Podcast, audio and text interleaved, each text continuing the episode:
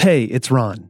This episode was recorded before I launched Politicology when I hosted the Lincoln Project podcast on this feed. If you have questions, comments, or advice, you can reach us at podcast at politicology.com or find us online at politicology.com. Enjoy. Hello from the Lincoln Project, and welcome back. I'm Ron Steslow. Today, we're bringing you another explained episode where we take a question we get frequently from our listeners and take a deep dive to explain it for you. If you have any questions you'd like us to cover on upcoming explained episodes about the upcoming election or our mission or anything else, you can reach us at podcast at lincolnproject.us. So let's dive in. One of the questions we get most often is about the United States Senate. Most people understand the Lincoln Project's opposition to Trump. Usually, we'll get asked why, as current and former Republicans, we're putting energy and effort into removing some Republican senators from office. So, to help us break this down, we have my fellow Lincoln Project co founder, legendary ad maker, and author of the New York Times bestselling book, Everything Trump Touches Dies, Rick Wilson, with 47 days left to go until the election. Thank you for making time for us again today. Well, I am delighted to be here. Rick, I'm going to break down this question into a couple of different questions that seem to come up all the time. So the first is it's not really possible to talk about the Senate without talking about Trumpism, which is embedded in our mission. And this is a term we use all the time. So to start with, can you break down for our listeners what we mean when we say Trumpism broadly, and then specifically about where we've seen Trumpism in the Senate? Sure. Well, I mean, Ron, one of the most important things we've done is to shine a light on the fact that you can't have a Donald Trump without enablers. And those enablers have done things for Donald Trump that have protected him from the illegality and the criminality and the incompetence that he's displayed as president. And in many cases, those people have gleefully enabled him while abandoning their responsibilities, while abandoning their oath of office, and while pretending that what he's done and what he is doing is not an egregious affront to the Constitution and to the law and to the Amer- the needs of the American people. And so when we say that we are going after Trump and Trumpism and its enablers, those are two categories in the Senate. There are some people in the Senate who pretend that they're not, um, you know, fans of Donald Trump, a la Sue Collins. With Sue Collins, however, when it really counts, is always there for him. When it really matters, she's always there for Donald Trump. And so, in that regard, you know, she has found herself on our target list. There are other people who are who are overt fans of Donald Trump uh, who believe in the kind of statism and the kind of nascent authoritarianism and the nationalist populism that Donald Trump espouses and models. And those are people, you know, who who are like Tom Cotton and Ron Johnson um, and Martha McSally and others. Some of them are up for reelection this year. Some of them are going to be up for reelection uh, two years from now. And it's our belief uh, that we we all committed to as founders that we were going to pursue Trump and Trumpism because the idea of Trump is not something as the idea of Trumpist philosophy is not something you just get to run through the car wash and pretend never happened.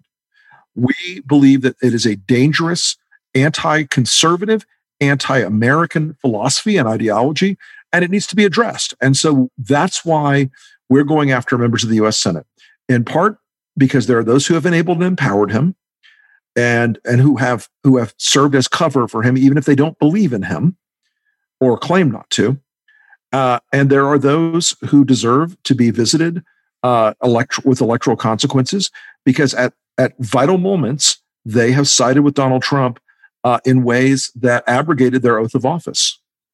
Can you talk a bit about how you know you know you and I've had this conversation on town halls before, and I think it's true to say that none of these senators, you know, they don't have an excuse of not knowing any better, right?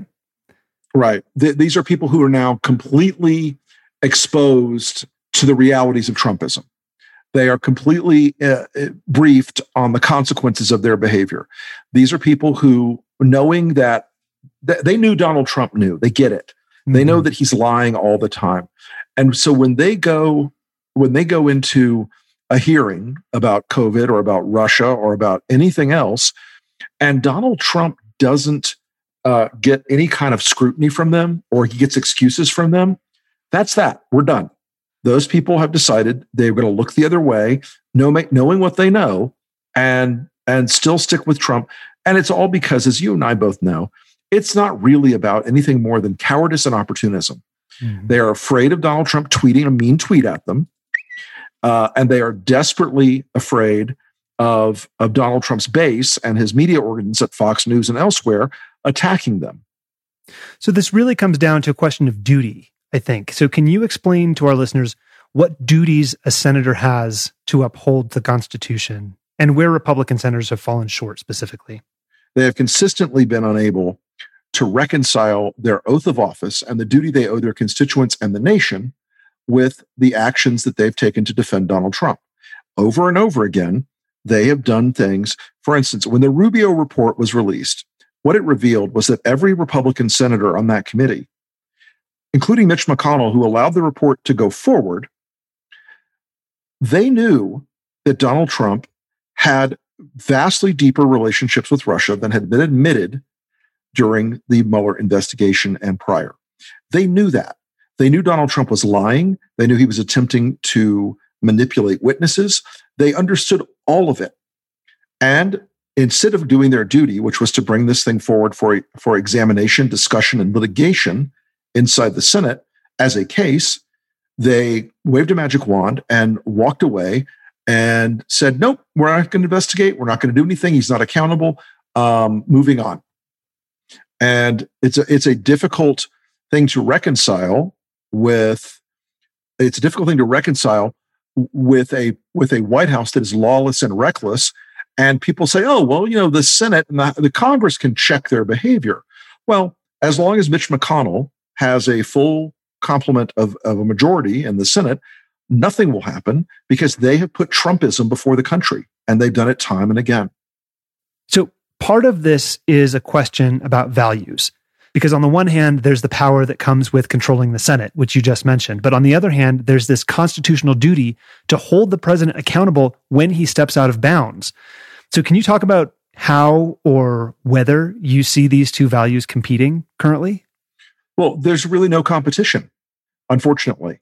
The, the competition ended the day that they decided that Donald Trump would not have to face consequences um, on, on, the, on the impeachment investigation.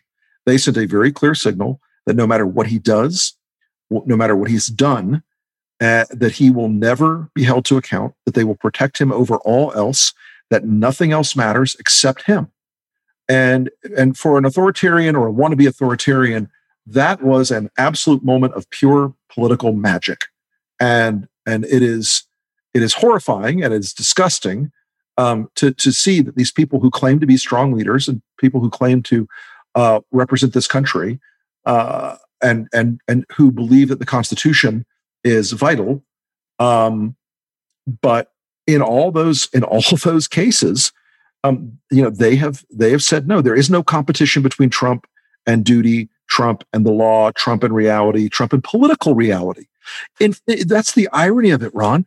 Is so many of these people, like Martha McSally, she's going down in flames in her election because she was sold to the people of Arizona as somebody who was like a Goldwater or a McCain or a Jake Garn, somebody who was a fighter, somebody who was tough, principled, going to go out there and based on her military service and background was going to be a, person fiercely committed to this country and the Constitution and her oath. Well, it turned out none of that was true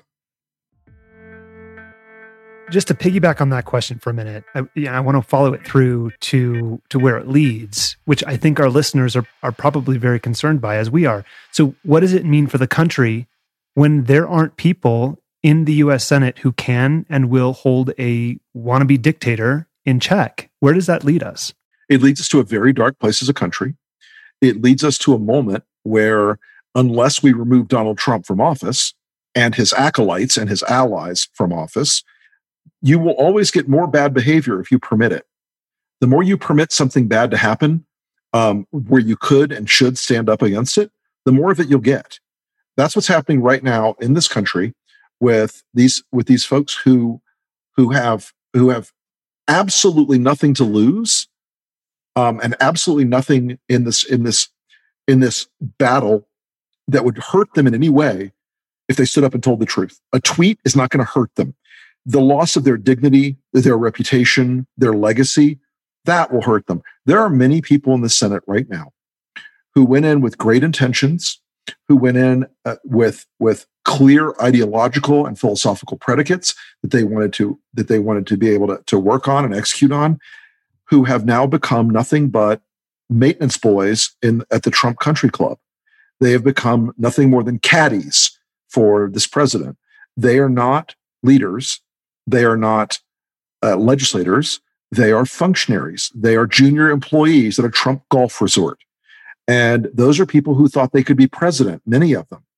You know, you look at Ted Cruz and Marco Rubio, they both ran presidential campaigns, raised tons of money. People thought they could actually be president. Well, we now know neither of those two men ever had the backbone, either in the campaign or after, to stand up to Donald Trump. We look at people like Tom Cotton and Josh Hawley, um, who, and and and Nikki Haley, all of whom want to play the game of nationalist populism that Donald Trump has has clumsily tried to implement in his quest for power. And that nationalist populism is, of course, anathema to both the Constitution as it, as it is written and to the conservative philosophy they all claimed to embrace. All right. So I want to talk about the other side of this coin, which is the people that the Lincoln Project wants in the Senate. So, you know, let's go back to the New York Times op ed that launched on December 17th when we talked about electing patriots to hold the line of the rule of law and the Constitution. So, what does that look like in 2020 right now with the Senate races that we're targeting? Because some of them will be Democrats. Well, I, I would like to point out two of them right off the top that really strike me as as people who are not um, stereotypical progressive Democrats, but who are running in two red states and doing very, very well. Um, Al Gross in Alaska, Dr. Al Gross, who we've done some work to support, mm-hmm. helped him grow his social following, helped him get, get his message out. And we've done about a million dollars worth of advertising there. Al Gross is a six foot, eight inch tall man mountain from Alaska. He is a commercial fisherman and an orthopedic surgeon and has the bonus of having killed a grizzly bear when it attacked him. This guy is so purely Alaska, but he's also said, look, I'm going to go there to do the job of a US senator. I'm not going there to be part of like a big party apparatus. In Montana, Governor Bullock, who was a centrist Democrat as governor, not some far left figment of the of the Trumpian nightmare cabinet, um, is is running a very competitive race um, against uh, Steve Daines, who uh, is a water boy for Donald Trump and Mitch McConnell. And and you know, Bullock has a reputation as being a fighter for his state. We think he's in a very good position to, to do very well in that. And we also think he's the kind of guy who would go to Washington and uphold the rule of law and follow the follow the Constitution and do the things that have to be done. And look, I want people to be willing to impeach a person of their own party because that's the real where the real rubber meets the road. Mm-hmm. That's the test. Mm-hmm. There were people willing to yeah. impeach Richard Nixon. There were Democrats willing to impeach Bill Clinton if it had come to that. And in all these cases, it was a matter of having some guts and some honesty and some courage and standing up for what was right. And, and while that is not easy in today's partisan environment, I think those two guys, particularly, I think Jamie Harrison would do the same thing. Again, Jamie Harrison mm-hmm. is a South mm-hmm. Carolina Democrat. He's a moderate to moderate to center Democrat. Um, and it's really hard for somebody like Lindsey Graham, who has the morals of a of a catfish, um, and, and, and who has gone back and forth on every single thing he ever said he believed in. Um, in all those cases, you know, I think Jamie Harrison would be a a more law abiding, rule following member of the U.S. Senate than Lindsey Graham, who is part of this gigantic propaganda effort on the Trump campaign's part to push out this deep state conspiracy at the end of the campaign. I'm going to end with a softball here, um, which is, you know, we, have talked a little bit about duty uh, that senators have, but can you talk a little bit about what duties the American people have when senators act as enablers? Well, look, the American people for too long, I think, have seen themselves as passengers in this process. They're drivers. And the way you take command of the vehicle, if you're not happy with it, you have to get out there and take the wheel take the throttle, take the stick. And you've got to go and do the things that send a clear message to those in, in office that you have a standard The standard is not just, you know, don't break the law. The standard is uphold the law. The standard isn't just, you know, do what I want. The standard is do the right thing. And so getting out to vote is the highest obligation of an American citizen this election season by far. It is an absolute. You cannot negotiate it. You can't walk away from it.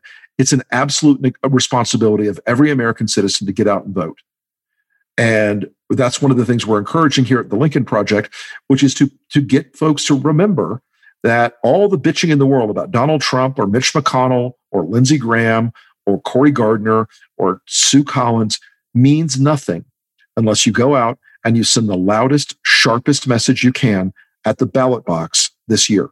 So we're helping a lot of folks get information out about the dates by which you can request an absentee ballot, on the dates which you mm-hmm. can mm-hmm. uh, vote, on the dates which you have to have your absentee ballot turned in by. And it's important we get all those folks out there motivated and remember that there is nothing that Donald Trump can do to stop you from voting. Only you can stop yourself from voting. Don't let him scare you. Mm-hmm. Don't let him intimidate you. Get out there and do the most powerful thing in the world, which is select an American president who will uphold the honor, values, traditions, and decency of this country. Thank you to Rick for being on today and explaining this to us. And thanks to all of you at home for listening. This episode was recorded when I hosted the Lincoln Project podcast on this feed. If you have any questions or advice, you can reach us at podcast at politicology.com. And please know that even if we don't respond, we read every email we get and we love hearing from you. If you enjoy the show, it would help us if you could rate and review us wherever you get your podcasts. I'm Ron Steslow. I'll see you in the next episode.